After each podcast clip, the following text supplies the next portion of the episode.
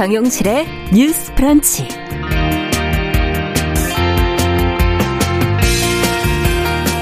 안녕하십니까 정용실입니다. 길을 걷다가 유기동물 벽보를 볼 때, 또 SNS에서 잃어버린 지갑을 찾는 글들을 볼 때, 또 전광판이나 인터넷 광고 등에 실린 실종 아동의 사진을 발견을 할 때면 안타깝지만 이런다고 찾을 수 있을까? 뭐 이런 회의적인 생각이 들고는 합니다.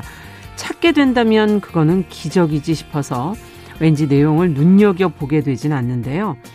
아, 그런데 이 아동권리보장원과 한 편의점이 손을 잡고 결제 단말기에 띄운 실종 아동 찾기 캠페인을 보고 다시 만난 가족이 있다고 합니다. 20년 전에 실종이 돼서 이제는 24살의 성인이 된 자녀가 무심코 지나치던 단말기 화면에서 자신의 얼굴을 발견을 했고요. 결국은 부모를 만나게 됐다고 하네요. 어, 이런 기적 같은 사례를 보면 무슨 소용이 있을까 하는 생각 때문에 가능성이 닫혀버린 일들이 어쩌면 많았던 게 아니었을까 돌아보게 됩니다. 각박하고 주변을 쳐다볼 여유가 적어질수록 회의감을 밀어내는 연습을 해야 할 필요가 있지 않을까 싶은데요. 다른 사람의 일일 수도 있지만 어쩌면 나의 일일 수도 있는 누군가의 호소를 그냥 지나치지 않고 작은 가능성을 믿는 마음. 자, 여기서부터 많은 것들이 달라질 수 있을 것 같습니다.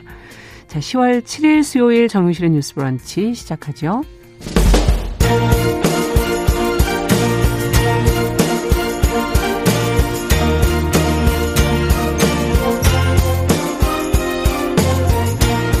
여성의 감수성으로 세상을 봅니다. KBS 일라디오 정용실의 뉴스 브런치. 여러분의 의견을 기다립니다. 문자는 샵 9730으로 보내주세요. 짧은 문자 50원, 긴 문자 100원이 부과됩니다. KBS 모바일 콩, 유튜브를 통해서도 무료로 참여하실 수 있습니다.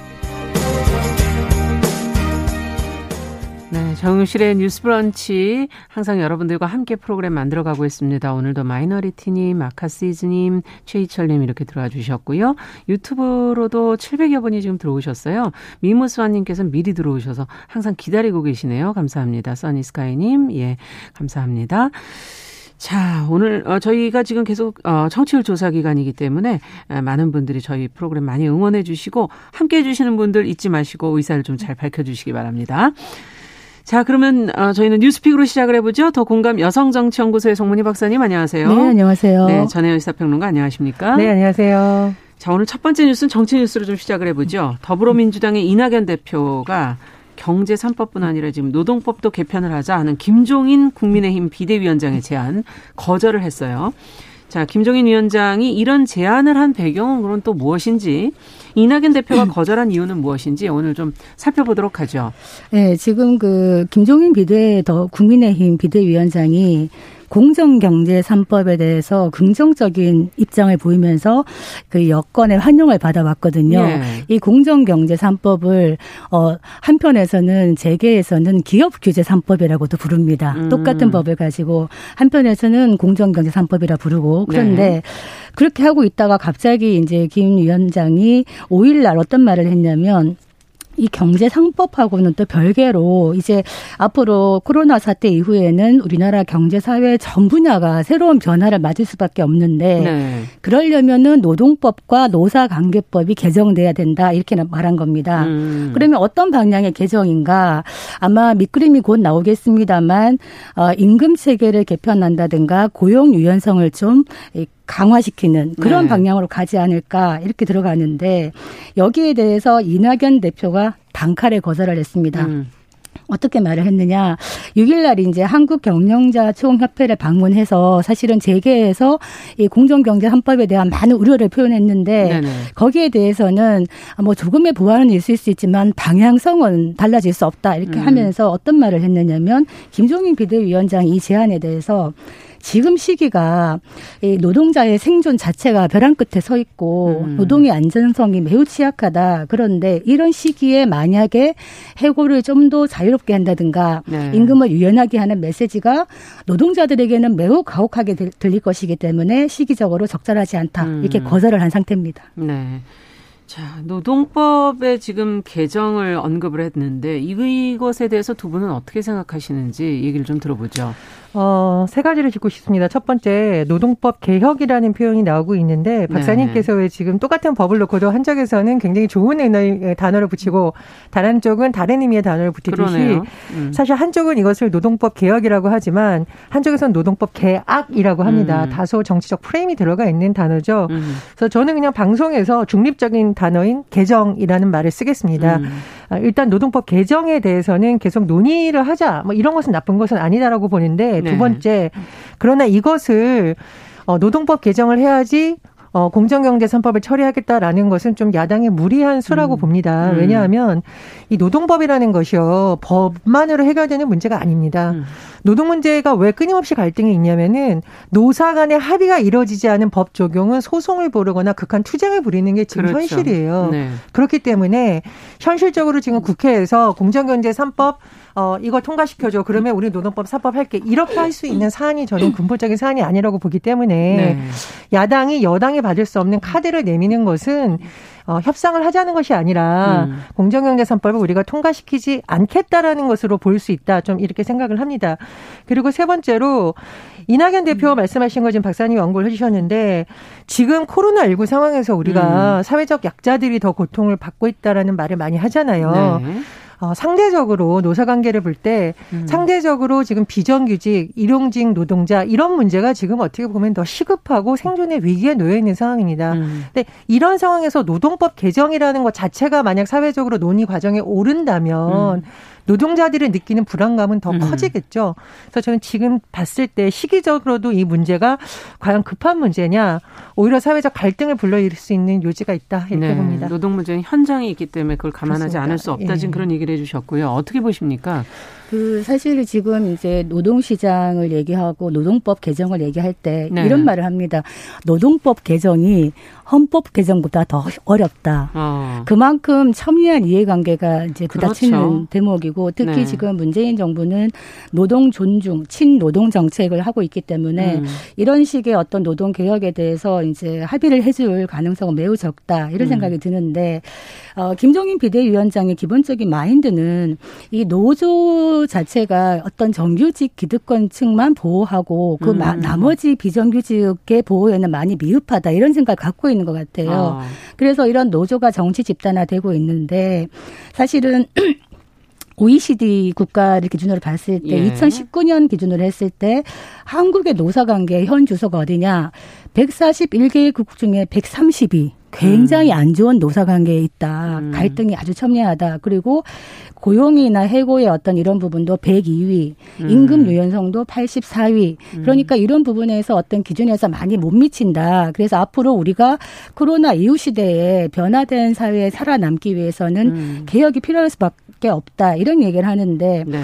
한편에서는 어떤 개혁의 당위성이나 방향성에서는 수긍이 가는 부분인데 문제는 이게 참 위험성이 크다는 게 무엇이냐면 용기가 필요한 겁니다. 음. 이게 노동 개혁을 하기 위해서는 어, 지금 건가요? 우리가 이제 이런 음. 얘기를 해요. 그러니까 이 방향성이 예전에 그 독일의 삼인당 총리였던 슈레더 총리가 그 해고와 채용의 자율성을 높이는 방향으로 그리고 이런 식으로 가면서 당시 일자리가 없어지는 그런 실업률을 줄이기 위해서 임시직 고용률을 많이 늘리면서 저소득 일자리를 창출하면서 독일을 아픈 독일에서 건져냈다 이런 평가를 받고 있거든요.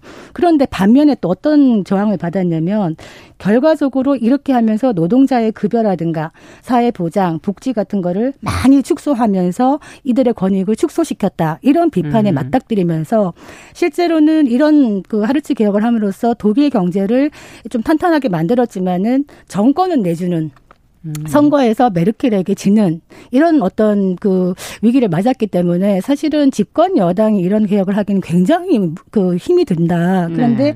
지금 어떻게 보면 힘이 없는 야당에서 이 화두를 던진 것도 어, 선거를 앞두고 아마 많은 용기가 필요하지 않나 이런 생각이 드는데 당장 이게 합의가 될 가능성은 매우 음. 낮습니다. 지금 상황에서요. 현실적으로는. 네. 그런데 네. 이제 용기라는 것은요. 음.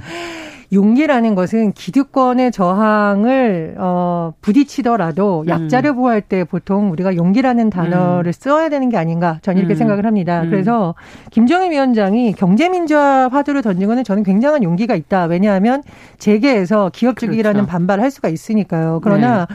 과연 이 노동 문제라는 것을 봤을 때 음. 누가 더 사지에 몰려 있는가를 지금 코로나 시점에서는 좀 봐야 음. 된다고 음. 생각을 하거든요. 예. 그래서 저는 오히려 김종인 비대위가 용기를 보여주려면 경제 민주화 관련 법안을 오히려 더 방점에 두고 음. 정강 정책을 변화하면서까지 우리 보수가 가려는 길은 사회적 약자와 동행하는 길이다. 음. 어, 부자들만 잘 먹고 잘 사는 정당이 절대 아니다. 우리는 예. 따뜻한 공동체를 만들겠다라는 이것을 오히려 지지층부터 설득해서 음. 이것이야말로 우리 보수가 가는 길이라는 것을 설득하는 것이 저는 더 용기라고 생각을 합니다. 그래서 음. 그런 부분에 더 좀 초점을 맞추면 생각이 어떨까 생각이 들고요. 여당에도 좀 쓴소리를 하자면 중대재해기업처벌법 제정안 저희가 여러 번 다뤘었잖아요. 네네. 우리나라에서 어 지금 뭐 KBS도 기획 프로그램이 나오던데 일하다가 죽지 않게라는 말이 네. 나오고 있습니다. 누군가가 일터에 나갔다가 집에 못 돌아오는 사람이 뭐 하루에 일곱 명이다. 이렇게 정의당 일부 의원들이 주장하고 있는데 중대기업 계 처벌법을 하는 것은 기업을 무조건 처벌하자 이런 것이 아니라요. 음. 기업 현장에서 산재가 일어나거나 안전 문제로 어, 노동자들이 또는 비정규직들이 사망을 했을 때 우리나라 지금 처벌을 하다 보니까 제일 밑에 있는 말단 직원들만 처벌을 받거나 공무원들도 실제로는 그렇죠. 인허가에 관련된 핵심자에게까지 수사가 가는 것이 아니라 실, 그냥 담당자만 예 담당자 네. 실무자들 고생했던 사람만 처벌받는 문제가 있더라 이러다 보니 근본적인 해결이 안 된다라는 거거든요. 음. 그래서 저는 어, 여당도 그렇고 야당도 그렇고 이 노동 문제에 대해서 좀 근본적으로 바라다보고 중대재해기업처벌법을 왜 정의당만 주장하는 것처럼 보냐는 거죠. 음. 저는 여당도 공정경제 3법을 얘기를 하면서 중대재해기업처벌법에 대해서 좀 심도 있는 네. 논의에 나 서야 된다고 봅니다. 음. 그 노동법을 개혁하는 과정에서 저는 이제 이 제안들 나오기 전부터 늘 일관되게 하는 음. 말이 한국 시장의 노동 시장은 좀 개혁이 필요하다. 음. 어떤 개혁이 필요하느냐? 굉장히 양극화되어 있고 이중 구조화되어 있다. 네. 사실 대기업과 중소기업 그리고 중소기업과 비정규직 음. 노동자 간에 굉장한 많은 양극화가 있는데 어 임금이 높고 안정적인 지속 가능한 직장을 소수의 사람들만 향유할 수 있다면 음.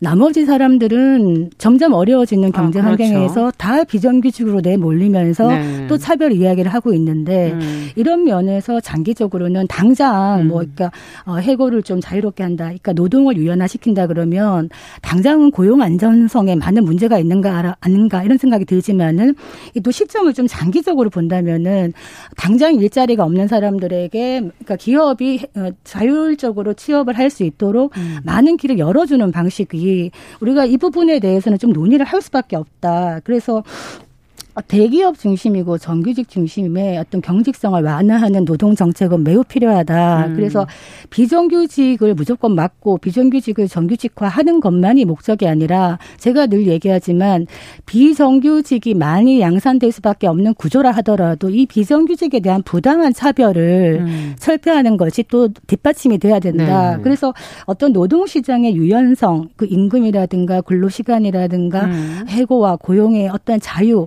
이런 부분에 기업의 자율성을 주는 부분에 대해서 우리는 논의를 할 수밖에 없는 시점이 왔다. 음. 이런 생각이 드는 겁니다. 지금 그런데 것 중에 노동계 안의 이중성에 대해서는 정말 공감하는 아, 부분이 그렇죠. 있죠. 이제 대기업에 네. 있는 정규직 노조라든가 비정규직 음. 노조 그리고 상대적으로 고용이 안정돼 있는 공공 부문에 그렇죠. 있어서의 어떤 뭐 노조가 있는 것도 있고 없는 음. 것도 있습니다. 합법화된 것도 있고 합법은 아니지만 뭐 다양한 형태의 그렇죠. 노조 형태를 띈 것도 있고요.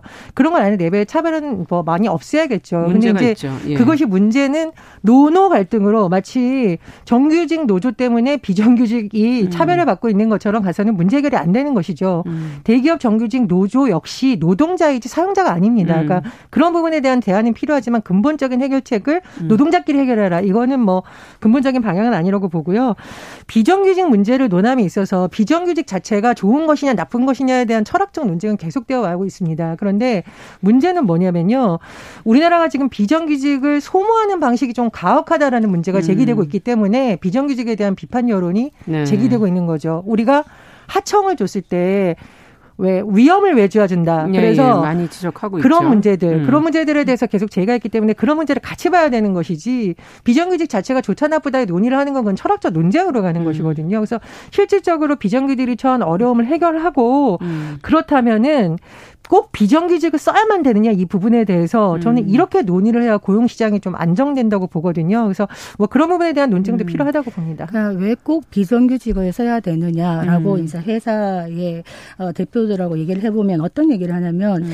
지금 이제 고용의 유연성이 매우 없고 경직돼 있기 때문에 한번 사람을 뽑으면은 해고할 자유가 굉장히 제한된다. 그렇다면은 사람을 쓰는 거를 좀 꺼려할 수밖에 없거든요. 특히 경제 환경이 안 좋다 보면은 추가로 또 뽑을 여력도 없어지는데 그러다 보면 조금 뽑고 나머지는 언제든지 이제 유연하게 해고할 수 있는 비정규직을 갈 수밖에 없도록 만드는 요인이 있다는 겁니다. 음. 그래서 이런 부분에서 어, 오래 근속하는 지속 가능한 안정적인 일자리를 가질 기회를 누가 가지느냐 보면 실제로 일부 대기업이라든가 공공 부문에 국한되어 있지 그렇죠. 나머지 분들은 사실 거의 이제 안정적이지 못하다고 보면 되는 겁니다. 네. 지금의 노동 시장은 정규직 노동자가 노동조합에 가입해서 정년까지 쭉 음. 가면서 호봉을 쭉 받는 그런 산업화 시대의 어떤 그 체제를 갖고 있기 때문에 앞으로 뭐 지금 계속 바뀌고 있는 이런 사회 변화에 음. 과연 이전 노동법으로 우리가 버틸 수 있을 것인가 음. 앞으로의 플랫폼 발달에 따른 유연한 노동법으로 개정이 필요하다 음. 이런 생각입니다. 네. 플랫폼 시장으로 인해서 오히려 노동법이 더 강화된다는 목소리로 나오고 있죠. 예를 들면 음. 택배 노동자들의 죽음이라던가 음. 과로사 문제 이런 것이기 음. 때문에 우리가 그 문제를 볼 때 택배 회사 입장에서 보느냐 노동자 음. 입장에서 보냐에서 관점이 좀 달라질 수가 있을 것입니다. 그리고 네. 이 산업이 앞으로 더 좋은 일자리를 창출할 것이냐 아니면 일자리를 많이 창출하는데 음. 고용이 불안정하고 마치 이제 소모만 되는 음. 노동을 착취하는 형태의 일자리가 될 것에 대해 어떤 기로에 서 있는 것은 맞습니다. 그러나 저는 거기에 대한 논의를 통해서 노동법을 바꿔 나가야 되는 것이지 음. 기업의 입장에서 자꾸 노동법을 하는 것이 굉장히 지금 코로나 상황에서 네. 더 위험하지 않을까 좀 그런 생각입니다. 네. 그러니까 공정경제산법 꼭 통과돼야 된다 얘기하는 게 공정경제산법에 대해서 재개해서 이거 기업 너무 옥죄기 하는 거예요. 그렇죠. 다른 나라는 이런 게 없고 우리나라 너무 기울어져 있다. 일테면 보면은 부당 노동 행위도 사용자만 처벌하고 있고 뭐 이런 식의 또 파업 때 대체 음. 근로자도 못 쓰게 되어 있고 음. 이게 독일이나 미국, 일본은 없다 이런 얘기를 했더니 이낙연 대표가 그 나라는 그렇게 할 필요가 없기 때문에 그 법이 없는 겁니다. 음. 즉 한마디로 지금의 아, 그동안의 어떤 기업, 기업 이라든가 재벌들이 불공정한 관행을 많이 했기 때문에 음. 건강한 생태계를 만들기 위해서 공정경제 산법이 필요하다 이런 얘기를 하는 것이라 네. 이 부분과 또 이거는 별개로 봐야 되지 않겠나 이런 네. 생각이 듭니다. 변화되는 시대 어, 정말 노동 노동과 일 업무를 어떻게 바라봐야 될지 근본적인 고민은 좀 필요한 시점이 아닌가 하는 생각은 드네요. 자, 두 번째 뉴스로 좀 가보겠습니다. 이 낙태죄 폐지 여부가 지금 저희가 언급을 여러 번 해드렸었는데 어떻게 될지 최근까지 이제 뉴스 저희가 쭉 봤거든요. 정부가 근데 결국 임신 14주까지만 임신 중절을 허용을 하고 낙태죄는 사실상 유지하는 쪽으로 지금 결론이 어, 났다고 하죠. 오늘 이 관련 입법 예고를 한다고 하는데 관련 내용 저희가 다시 한번 또 점검을 해보겠습니다. 지난번에도 우리가 이 문제를 한번 다뤘는데요. 네. 제가 이 문제를 전해드리면서 강조하고 싶은 숫자가 66년입니다. 네. 우리나라 형법상에 있어서 낙태죄가 적용이 된 것이 1953년이고요. 음. 어, 많은 여성계와 전문가들과 인권운동가들이 이것은 어, 뭐 태아를 보호한다는 명분으로 있지만 실제로는 많은 여성들을 위험에 네. 빠뜨리고 네. 임신 중절 수술을 할때 임신 중지라고도 하는데요. 음. 불법 시술을 오히려 양산시켜서 여성과 어, 다른 사람들에게 처벌만 가하는 것이지 음. 실제로 건강을 보호하는 데 있어서는 굉장히 위험 요소라는 지적이 계속 제기돼 왔습니다. 예. 그래서 2019년 4월 11일 헌법재판소에서 헌법 불합치 발정이 난 겁니다. 음. 그래서 제가 이 말씀을 드리는 이유는 제가 이 뉴스를 굉장히 댓글에 많이 봤는데 어떤 분들이 그럼 낙태가 좋은 거냐, 낙태를 국가에서 그렇죠. 권장하겠다는 거냐 이런 잘못된 좀 인식을 갖고 예. 말씀을 하시기 때문에 그것이 아니라는 점을 미리 말씀을 드립니다. 음. 헌법재판소에서 헌법 불합치 결정을 내렸기 때문에 올해 연말까지 헌법의 정신에 맞는 법이 다시 개정돼야 입법, 되는. 네, 만들어져야 네. 되는 것이죠. 정부에서 형법 모자보건법 개정안을 입법 예고한다고 하는데요. 네. 이제 입법 예고하면 40일 정도 의견을 수렴을 해서 어 이제 국회에 제출이 되고 국회에서 통과되면 내년부터 시행이 될 수도 그렇겠죠. 있겠죠. 이제 정부는 아마 그런 계획을 갖고 음. 지금 입법 예고를 한 것 같습니다. 근데 문제는 뭐냐면 사실 헌법 불합치난 결정도 그렇고 여성계에서 계속 주장을 한 것도 낙태죄를 아예 폐지를 해라. 음. 이것은 처벌 중심의 법으로서 오히려 부작용이 더 많다는 주장이었는데 음. 정부가 입법 예고한 것은 사실상 낙태죄가 유지가 됩니다. 되는데 약간 예외 조항처럼 만들어 놨다는 것이죠. 음. 예를 들면 보통 임신 초기를 14주라고 얘기를 한다고 그렇죠. 하는데 14주 이내에는 처벌하지 않겠다. 허용을 해주겠다. 초기에는 허용한다. 그렇죠. 예. 예. 중기라고 범주되는 24주까지는 뭐 성범죄를 비롯해서 특별한 사유가 있는 경우만 허용을 하겠다. 라는 음. 거죠. 어, 그리고 뭐 일부 내용을 보면 이건 이제 보도에 나온 내용이기 때문에 나중에 입법 예고안을 정확히 봐야겠습니다만 뭐 24시간 정도 승려 기간 그러니까 전문가와 상담을 음. 해서 수술할지 말지 뭐 결정하는 내용을 들어간다던가 또 관련돼서 뭐 약물을 복용해서 자연유산을 유도하는 것도 뭐 들어갈 음. 수 있다는 내용은 있는데 이것은 아마 정부 입법 예고안이 나와야 정확하게 나올 것 같습니다. 그러나 대다수 언론이 정한 내용을 보면 14주까지만 허용해주고 24주까지는 이런 특별 사유가 있을 때 허용한다. 기존의 음. 큰 골격은 유지한다는 내용이 나오고 있습니다. 지금 여성계에서 벌써부터 굉장히 반발하고 있는데요. 그렇죠. 네. 어, 법을 이렇게 개정하기까지 했던 많은 취지가 좀 반영되지 않아서 저도 개인적으로 음. 좀 매우 아쉽습니다. 네. 어떻게 보시는지 지금 14주 차를 한번 생각해 보니까 임신 여부를 그때 모를 수도 있지 않을까 하는 그런 생각도 좀 들기도 네. 하고요. 14주면은 예. 뭐석 달 반 정도 되는데 예. 사실은 모르고 지나가는 경우도 꽤 있습니다. 예. 어, 뭐 입덧을 하는 시기도 아니기 때문에 음. 그리고 이거 임신 주수로 14주를 결정한다는 거 지난번에 저희 한번 말씀드린 적이 있습니다만 이거 네. 굉장히 불명확합니다. 그렇죠. 정확하지가 않습니다. 예. 그렇기 때문에 하루 이틀 만약에 상관으로 어떤 거는 범죄가 되고 어떤 건 범죄가 되지 그렇죠. 않느냐. 아까 66년 얘기했는데 그 66년 동안 실제로 임신 중지 시행 건수에 비해서 기소는 굉장히 낮습니다. 낙태죄가. 음. 그래서 낙태죄는 사실 사문화된 법이다 이렇게 얘기를 했는데 음. 이번에 오히려 이제 구체적으로 이러이러한 조건에서는 이게 죄가 된다는 거를 더 조목조목 만든 것 같아요. 네. 그래서 그런 부분에서는 굉장히 부적절하다. 특히 14주에서 24주까지 예외적으로 임신 중지 가능하게 한 게 사회적 또는 경제적 이유가 들어가요. 사회적 아, 경제적 이유와 더불어서 거기 어떤 네. 게 있냐면은 뭐 학업, 직장 생활 등 사회 활동에 지장이 있을 때, 소득이 충분하지 않거나 불안정할 때, 미성년자가 원치 않은 임신을 할 때 이런 게 들어가는데 음. 이거를 누가 기준을 어떻게 만들고 입증을 할 것인가요? 굉장히 음. 불명확합니다. 그리고 보다 궁극적으로는 아이를 낳아서 기를 자격을 왜 국가가 결정하느냐. 음. 여성의 기본권과 자격 의사 결정에 대한 고려가 없다. 실제로 이런 얘기예요. 이렇게 낙태를 허용하면 정말 생명 경시 풍조가 많이 일어나서 무분별한 낙태가 많아질 거다. 네. 이런 우려를 하는데 그렇죠. 실제로 아무 생각 없이 무분별하게 쉽게 낙태를 하는 여성은 많지 않습니다. 음. 이게 캐나다 같은 경우에 보면 모든 기관에 임신 중지를 허용하고 있거든요. 그럼 실제로 그러면은 임신 중지가 굉장히 많아야 될 것 같잖아요. 네. 근데 임신 20주가 넘는 임신 중지를 보니까 전체 0.7 0.75%밖에 안 된다. 그래서 음. 이 생명 경시 풍조라는 것도 사실은 허구의 이야기일 수가 있다. 음. 그래서 우리가 늘이이 낙태죄에 대해서 많은 얘기를 했고 여성계나 네. 여성들이 많은 얘기를 함에도 이런 식으로 입법이 가고 있는 부분에 대해서 음. 입법 예고 기간 동안에 아마 많은 논의가 더 이루어져야 되지 않겠나 음. 이런 생각이 듭니다. 음. 저는 이 뉴스를 전할 때마다 굉장히 안타까운 것이 왜 66년간이나 전문가들이 많은 의견을 냈습니다. 근데 정부에서 그것을 모를 리가 없는데 음. 시한이 딱 정해져 있으니까 이 안에 우리가 뭔가 했다. 근데 논의는 국회에서 해라. 음. 여론을 보면서 하겠다. 이런 것이 아닌가라는 생각이 들어서 굉장히 안타깝고요. 더군다나 현재 정부와 현재 여당이 여성 정책에 대해서 그렇게 많은 공약을 내놨는데 네. 정말 여성들의 건강과 삶에 직결되는 문제에 대해서 음. 너무 논의가 소홀한 것이 있던 것이 아닌가를 봤습니다. 음. 그래서 제가 관련 법안을 제출한 의원들이 있어요. 뭐 그렇죠. 뭐 여당도 있고요. 정의당 의원들도 있는데 어쨌든 국회에서 그동안 심도 깊은 논의가 제대로 안 됐다라는 것이 음. 좀 굉장히 안타깝고 정부도 막바지 시한에 어 쫓겨서 여론에서 질타가 일어나니까 좀 부랴부랴 법안을 만든 게 아닌가 굉장히 아쉽습니다. 왜냐하면 음. 법무부에 네. 제가 그때 말씀드렸듯이 자문기구에서도 낙태죄를 전면 폐지하라고 아주 음. 장문의 음. 내용을 냈습니다. 네, 지난번에도 얘기해 그렇습니다. 주셨죠. 그렇습니다. 이런 내용을 충분히 검토했다면 이런 법안은 좀 나올 수가 없다라는 생각이 들고요. 음. 9월 28일이요.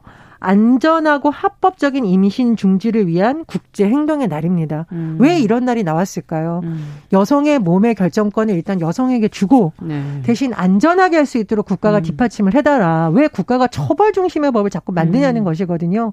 그런 문제에서도 어, 국회에서 좀 더 진지한 논의 또 입법 예고 기간에 정부에서도 다양한 비판과 음. 의견을 좀 수렴했으면 합니다. 그 네. 지난번에 헌법 불합치 판정이 난 지가 1년 6개월이 되어 갔는데 우리가 이거를 공론을 하기 한 전 1년 3, 4개월까지는 사실 별로 일을 하지 않고 손 놓고 있다가 음. 갑자기 이제 시한이 와닿으니까 급하게 한 좀 그런 느낌은 있는데요. 예. 이런 부분에 대해서 이 아이를 혼자 낳아서 미혼모나 한부모 가정이 사회적 편견과 부담이 없이 잘 기를 수 있는 환경인가. 그렇죠. 이것부터 한번 자문을 해보자. 네. 지난번 그 헌법재판소 판결 났을 때 음. 한국 기독교 교회 협의회에서 어떤 말을 했냐면 아 그동안 교회가 남성 중심의 위계 질서 안에서 무책임한 태도로 일관해온 모습을 돌아보고 여성의 관점에서 이 사안을 다시 들여다봐야 된다라고 음. 지지 성명을 낸 적이 있습니다. 네. 그래서 낙태죄를 범죄화하기 전에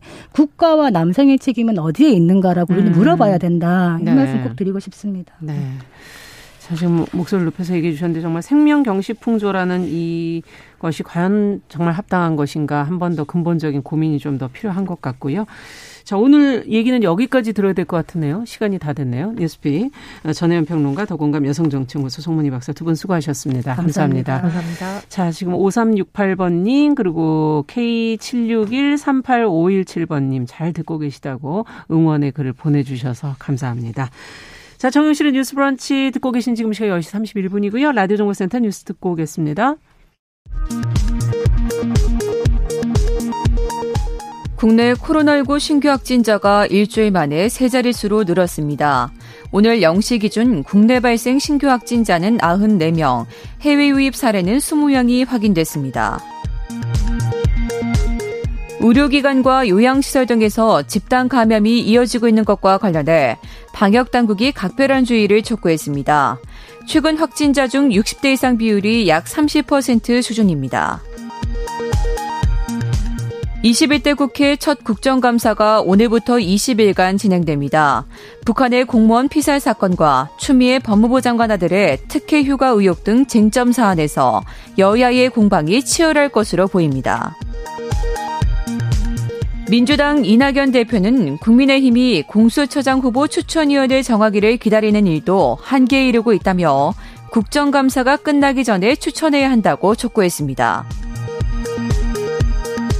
국민의힘 태영호 의원이 조성길 전 임시대리 대사가 한국에 망명했다는 보도에 대해 조성길의 딸이 아직 북한에 있다며 가족의 안전을 위해서라도 관심을 자제해달라고 밝혔습니다.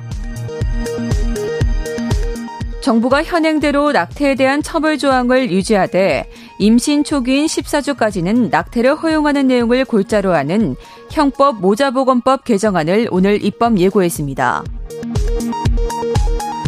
한국은행은 9월 말 기준 외환 보유액이 4,205억 5천만 달러로 8월보다 16억 달러 가까이 증가했다고 밝혔습니다. 지금까지 정보센터 뉴스 정원나였습니다.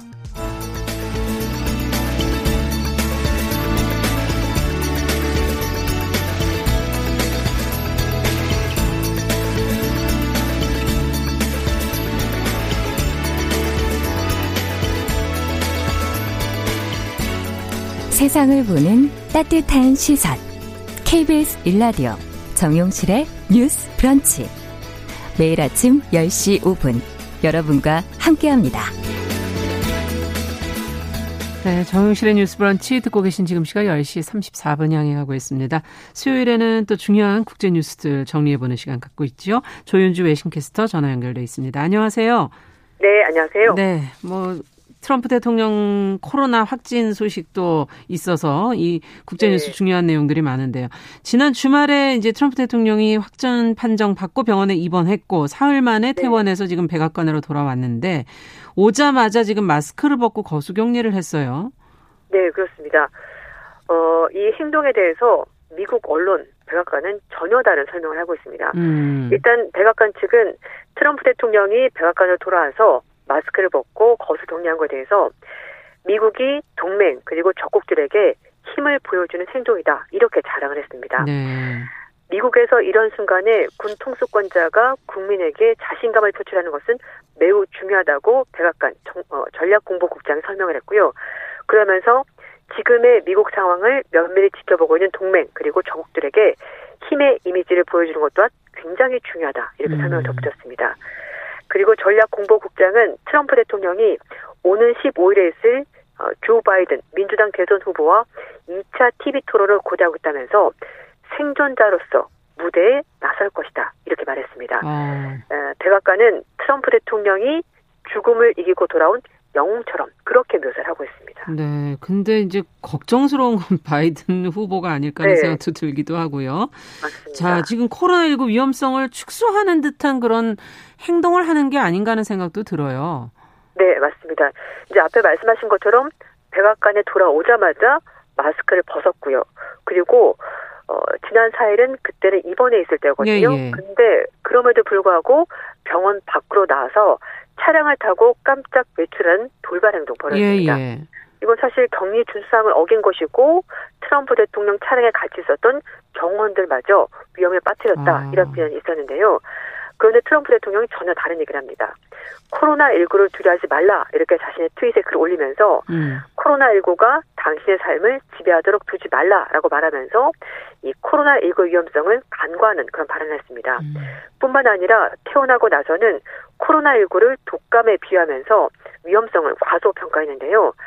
백신이 있는데도 10만 명 이상이 독감 때문에 죽지 않냐라고 말하면서 어, 독감보다 덜 치명적이다 이런 식으로 음. 주장을 펼치고 있습니다. 그런데 트럼프 대통령은 물론 병원에 들어간 지 사흘 만에 나왔습니다. 하지만 네. 어, 일반인들이 그런 대단한 치료를 받을 수 있겠습니까? 아, 병원에서 그렇죠. 네, 칵테일 치료를 해서 여러 가지 그 뭐 임상 시험하는 약 포함해서 여러 가지 약을 처방하는 것을 음. 받고 복용했기 때문에 일반인들이 코로나19 치료를 받는 것과는 전혀 다른 상황인 거죠. 네. 어떻게 미국 언론들은 반응하고 있나요? 비판적이지 않을까요?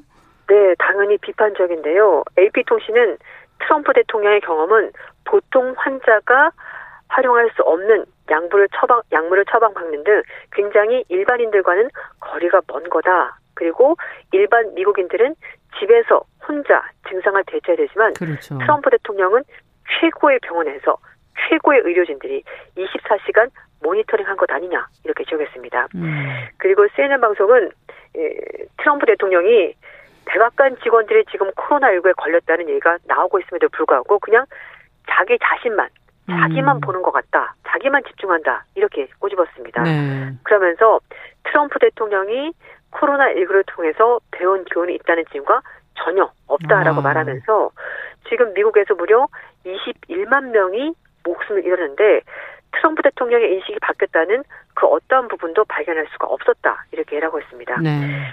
그리고 이제 그 CNN 방송이 여론조사 기관과 이제 얘기를 하면서 지금 뭐 보도가 나오는 것이 트럼프 대통령과 야당인 민주당의 조 바이든 후보 간의 그 지지율 격차가 지금 조금씩 벌어지고 있거든요. 뭐 최대 아, 어떻게 16% 벌어지고 있습니까? 바이든 네. 후보가 앞서고 있습니다. 바이든 후보가 앞서는 걸로 뭐 최대 음. 16% 포인트까지 앞서는 걸로 나오면서 네. 그런 좀 긴박한 부분 때문에 트럼프 대통령이 빨리 태어난 것 같다. 그래서 그러네요. 2차 TV 토론도 하겠다. 이렇게 얘기를 음. 하고 있는데요. 하지만 바이든 후보는 2차 TV 토론에 대해서 전문가들이 안전하다고 말을 하면 그 지시에 따라서 자신은 토론을 하겠다라고 음. 말했습니다. 네.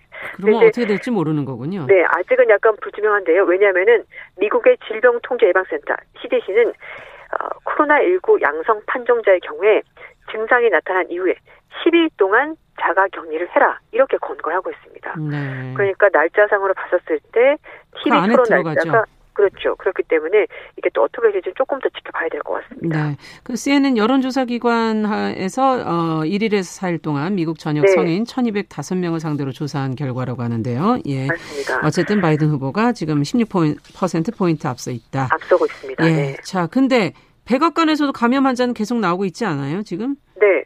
지금 백악관 직원 두 명이 추가로 코로나19 양성 판정을 받았는데요. 네. 한 사람은 해안경비대 참모인 제이나 맥커런인데 이 사람은 미국의 핵무기 코드가 포함된 핵가방을 보호하는 직원 중에 하나다 이렇게 블룸버그 통신이 전했습니다. 음. 그리고 또 다른 한 명은 대통령 수발을 들은 현역 군인이고요.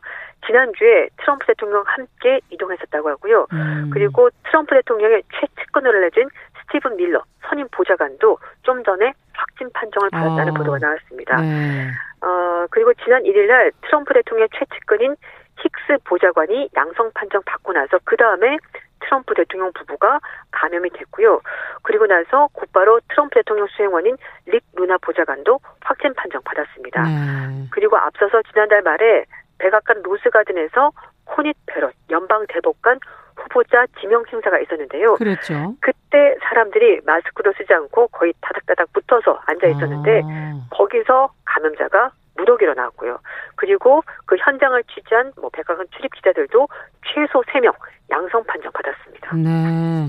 자, 이런 가운데 지금 WHO 사무총장이 올해 안에 코로나 백신이 나올 것이다 이런 얘기를 했어요. 네, 맞습니다.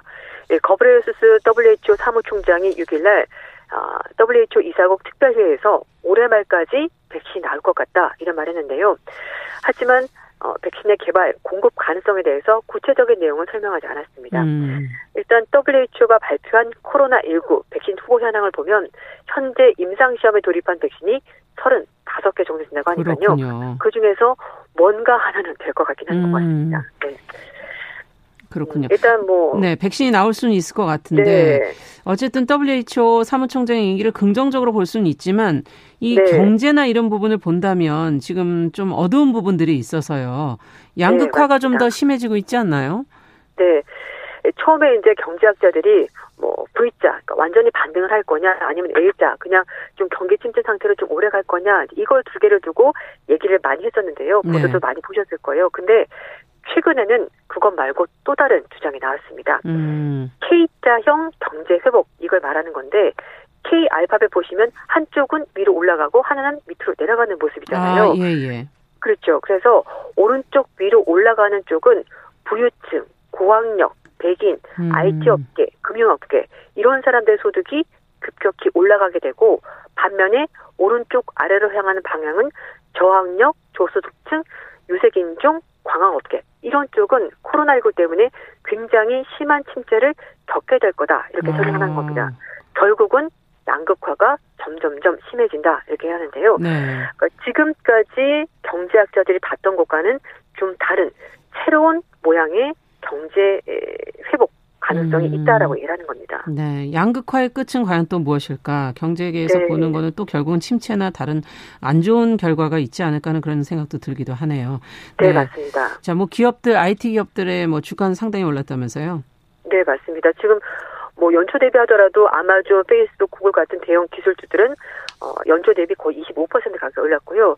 특히 이 소비재, 그러니까 부유층들의 고급 소비재 수요도 굉장히 커졌다고 합니다. 반면에 음. 완전 고액에 가까웠던 미국 기업률은 16%까지 올라갔는데 뭐 대도시에 살고 있는 빈민층들은 집세를 못 내거나 쫓겨나는 사람들 점점 늘어나고 있다는 거죠. 네. 결국 월세전을은 K형 경제 회복의 의미는 빈익빈 부익부가 점점점 심해지는 거다 이렇게 음. 말하고 있습니다. 이 코로나 봉쇄 때문에 집에서 근무하거나 자산을 관리할 수 있는 뭐 정보통신, 금융, 관리업종에 종사하는 사람들은 크게 타격을 입지 않았고요. 최근 집값도 많이 오르지 않았습니까? 오늘도 네. 마찬가지고요. 그래서 결국 소유하고 있는 주택 가치가 올라가고 경기 부양을 위해서 제로 금리를 하면서 주택 대출 상환 부담은 줄어든 겁니다. 이 사람들이 어. 혜택을 보는 건데요. 네. 반면에 뭐 외식이나 여행 이쪽에 근무하는 사람들은 점점 잔고가 줄어들고 있는 상황이 되고 음. 어뭐 화상위, 뭐 소셜 미디어, 음식 배달, 주택 관리 업계는 주가가 상승하고 그렇죠. 이런 주식을 가지고 있는 사람들은 금융 자산이 오르고 있는 사람들. 겁니다. 네. 반면에 말씀드린 것처럼 뭐 서비스업에 종사한다든지 음. 그리고 이제 뭐 배달을 해야 된다든지 이런 사람들은 어 경제 봉쇄 때문에 되고 실직에 처해 있고 그 부분에 일하는 분들이 거의 대부분 흑인이나 그러네요. 히스패닉이나 유색인종, 여성들 이런 사람이 많은 거죠. 이 사람들은 점점 더 가난해지게 되는 겁니다. 네. 자, 국제뉴스 여기까지 듣겠습니다. 감사합니다. 네, 감사합니다. 네, 조현주 외신캐스터와 함께 어, 글로벌 이슈들 살펴봤습니다.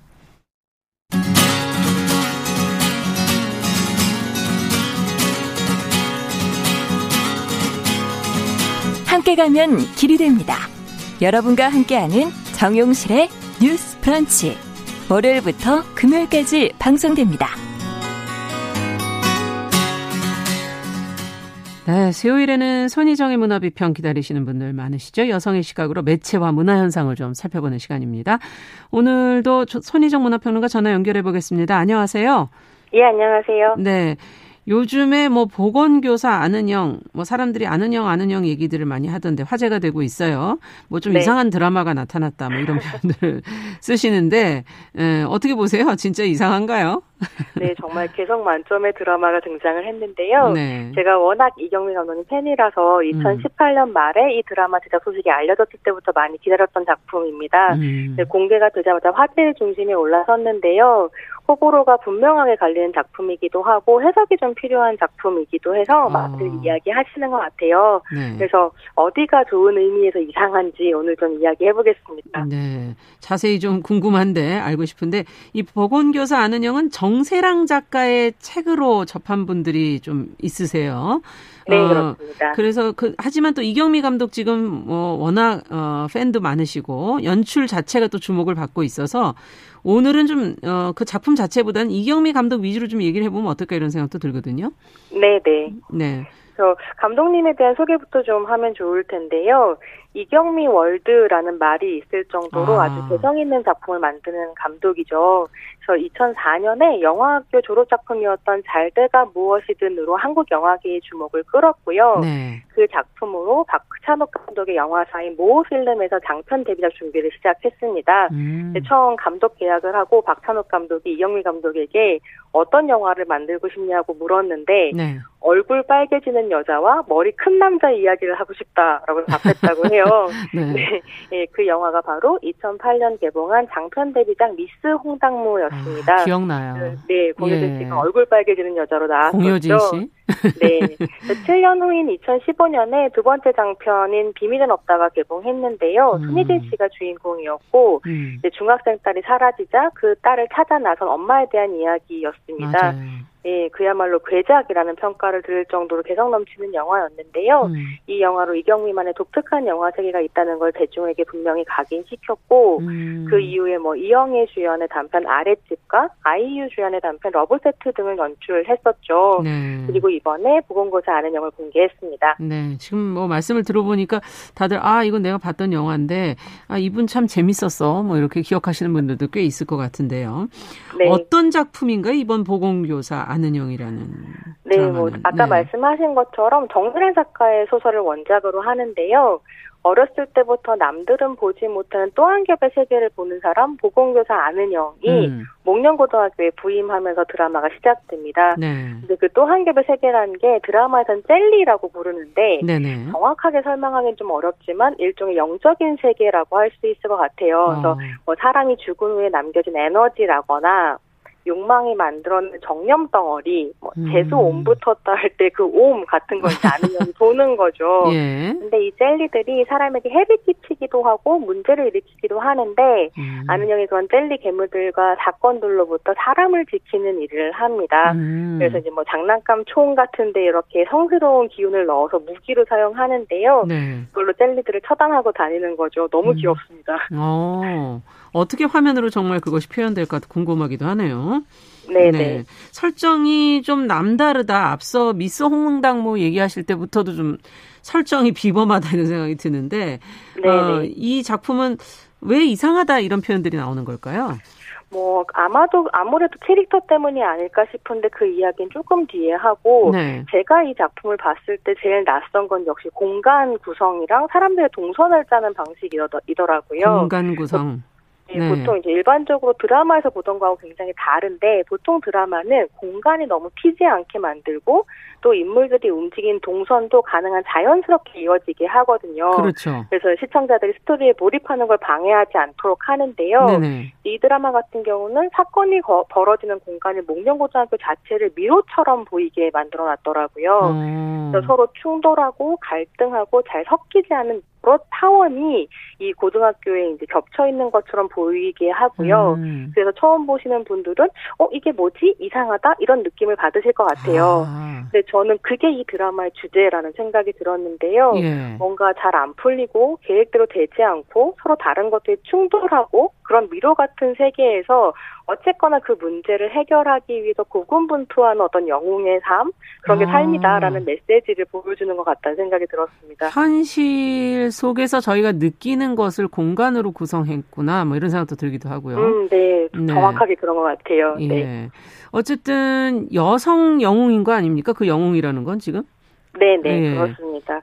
그래서 그 캐릭터 설정이 작품의 되게 중요한 포인트인데요. 음. 이경미 감독은 여성 히어로물을 만들고 싶었다고 해요. 아. 근데 이게 정세라 작가의 소설을 읽을 때는 아는 형이 히어로라기보다는 이제 좀 특별한 능력을 가진 좋은 어른이라는 느낌이 들었거든요. 네. 정세라 작가 본인도 이 작품에서 뭐 선한 어른들이 대가 없이 아이들을 지키는 이야기를 하고 싶었다고 하고요. 음. 이 캐릭터가 이경미식으로 해석되면서 히어로의 면모가 더해지는 거죠. 그래서 이제 이 아는 형이 계속 고민을 해요. 이게 사람을 지키는 조명이라는 게 너무 피곤하잖아요. 그렇죠. 보이지 않는 게 자꾸 보이고. 그래서 이제 이걸 피하고 싶지만 결국은 어. 받아들이게 되는 거죠. 어. 그래서 자신이 원하지 않았던 능력을 가지게 된 사람이 결국 그걸 받아들이는 성장담이기도 한데요. 음. 또 하나 정말로 재미있는 건 여자 배우건 남자 배우건 어느 누구도 더 멋있게 더 예쁘게 보이려고 하지 않는다는 점입니다. 영화 속에서 네, 네. 드라마에서요. 그래서 예. 오히려 더 이상하게 보이도록 연기를 하는데요. 어. 이게 드라마를 특이하게 만드는 또 하나의 요소이기도 하고요. 예. 그래서 이제 정유미 배우가 아는 형을 연기하고 네네. 남주혁 배우가 또 다른 주인공인 한문 선생님 홍인표를 연기하거든요. 네네. 근데 사실 두 분 다 너무 예쁜 배우들이잖아요. 그러니까요. 근데 그 예쁨과 멋짐을 싹 빼고 이제 이상하게 보이도록 하는 거죠. 아, 빠지나요, 그게? 네, 어, 빼니까 빠지더라고요. 근데 그래서 더 이제 멋있어 보이는 부분들이 있는데, 예. 이두 배우뿐만이 아니라 다른 조연들도 약간 광기 어린 얼굴들을 아. 보여주고, 그러니까 그 사람들이 모여있는 목련고등학교가 더 이상해 보이는데. 그렇겠는데요? 예, 드라마 팬들이 이렇게 평가하더라고요. 젤리를 갖고 다니는 주인공이 나오는 이 드라마, 이 판타지 음. 드라마가 사실 어떤 드라마보다 현실적으로 보인다. 음. 왜냐하면 실제로 고등학교란 이상한 공간이고 음. 제정신으로 버티기 힘든 곳 아닌가 음. 이렇게 해석하시는 것들도 좀 재미있습니다. 그러네요. 결국은 이 작품은 감독의 연출이 돋보이는 거 아닌가 이런 생각이 좀 네. 들기도 해요. 네 그렇습니다. 예. 어떻게 그래서 보십니까? 이제 뭐 음. 다른 작품들과 공통점 같은 것들이 좀 보이더라고요. 음. 이경미 월드 안에 어, 안은영도 묶일 수 있겠구나. 아. 어떤 것들이 있나 하면 뭐 미스 홍당무 비밀은 없다 그리고 안은영까지 예. 일단 세 작품 다 학교를 배경으로 하고요. 어. 그 안에서 친구 없는 사람들이 서로를 발견하고 의지하고 그렇게 자신의 세계를 바꿔가는 이야기거든요. 음. 이경미 감독이 한 인터뷰에서 이 안은영이라는 드라마는 판타지 오컬트 성장 드라마 라고 설명을 하는데 음. 생각해 보면 이경미 감독의 다른 작품들도 이렇지 않았나. 그러니까 뭐랄까 그렇군요. 개성 만점의 전형적인 이미지를 벗어난 성장 드라마가 이경미 감독에서 감, 관심을 가지고 있는 주제 아닌가 네. 생각이 들었습니다. 네. 이경미 감독이 관심을 가지는 인간 상이 과연 무엇인가 하는 것도 조금씩 지금 작품 여러 개 설명해 주시고 비교해 주시니까 조금 네. 더 느껴지는 것 같기도 하고요. 네, 네. 어, 앞에서 어쨌든 익숙하지 않은 그 캐릭터들 얘기를 좀 쭉 해주셨는데, 음, 이경미 감독을 만나면 여배우들이 광기를 입는다 이런 지금 뭐 얘기도 나오더라고요. 눈빛이 변한다. 사실입니까? 네. 예. 어, 예, 그런 부분들이 확실히 있는 것 같은데요. 음. 뭐 공효진, 손예진, 정유미, 다 이경미 감독 작품에서는 기존의 이미지와는 다른 얼굴을 하게 되거든요. 네. 근데 이번에도 정유미 배우의 변신이 정말 인상적이었어요. 어떤 점이요? 특, 예, 음. 특히 지금 온라인에서 이제 인기를 끌고 있는 게 아는 형의 욕설 대사가 되게 인기를 끌고 있거든요. 어. 이게 제가 방송이라서 옮길 수가 없는 게좀 네, 아쉬운데 저희 심히 지적받습니다. 네. 근데 어쨌거나 정유미 배우가 이걸 네. 정말 찰지게 잘 연기하시더라고요. 근데 어떻게 보면 이경미 감독은 지금까지 대중문화가 만들어온 어떤 여성 배우들의 전형적인 이미지, 음. 전형적인 인간상 이런 거는 관심이 아. 없는 것 같고요. 그래서 여성 배우들도 기존의 이미지를 싹 바꿔버리는 거죠. 네. 근데 이게 정말 재미있는 건 기존의 배우들에게서 다른 얼굴을 발견하는 것도 이경미 감독의 특장점이지만 그러네요. 기존에 보던 얼굴과는 완전히 다른 배우들을 기용하는 것 역시 중요한 특징 중의 하나입니다. 음. 그래서 이제 뭐 신인 배우들도 굉장히 많이 나오는데 네. 보건교사 안은영을 보면 정말로 그렇게 느끼실 텐데 한 화면에 이렇게 다양한 얼굴이 등장할 수 있구나 하고 음. 놀라실 정도고요. 음. 익숙한 얼굴이나 비슷한 얼굴이 하나도 등장하지 않습니다. 어. 네, 이제 한 인터뷰에서 이경미 감독 본인도 네. 한국인의 얼굴에 이렇게 다양한 얼굴이 있다는 걸 보여주고 싶었다고 하더라고요. 음. 이런 개성들을 보시는 것도 큰 즐거움이 되실 것 같습니다. 네, 사실 어, 우리가 대표적인 이미지로 계속 또제 어, 복사가 된다 그럴까요? 계속 이어지게 되는데 새로운 걸 꺼내낼 수 있다는 것도 정말 장점이라는 생각이 들고 끝으로 그러면 가장 개인적으로 이경미 감독의 작품 중에 좋아하시는 건 어떤 작품일까? 너무 팬이고 다 좋아하는데 네. 가장 좋아하는 작품은 역시 비밀은 없다인 아. 것 같습니다. 손예진, 김주혁 주연의 미스터리 스릴러이고요. 정치 드라마죠. 어, 네, 이 네. 손예진 배우의 얼굴도 기존의 얼굴과는 완전히 다른 얼굴을 음. 꺼내서 한번 보시면 재미있으실 거예요. 네, 오늘 얘기는 그럼 여기까지 듣겠습니다. 감사합니다. 예, 감사합니다. 네, 손혜정의 문화비평 오늘은 이경미 감독의 작품 세계 그 안에 여성 캐릭터에 대해서 이야기해봤습니다. 자, 정용실의 뉴스 브런치 수요일 순서 여기서 마치겠습니다. 저는 내일 오전 10시 5분에 다시 찾아뵙겠습니다. 감사합니다.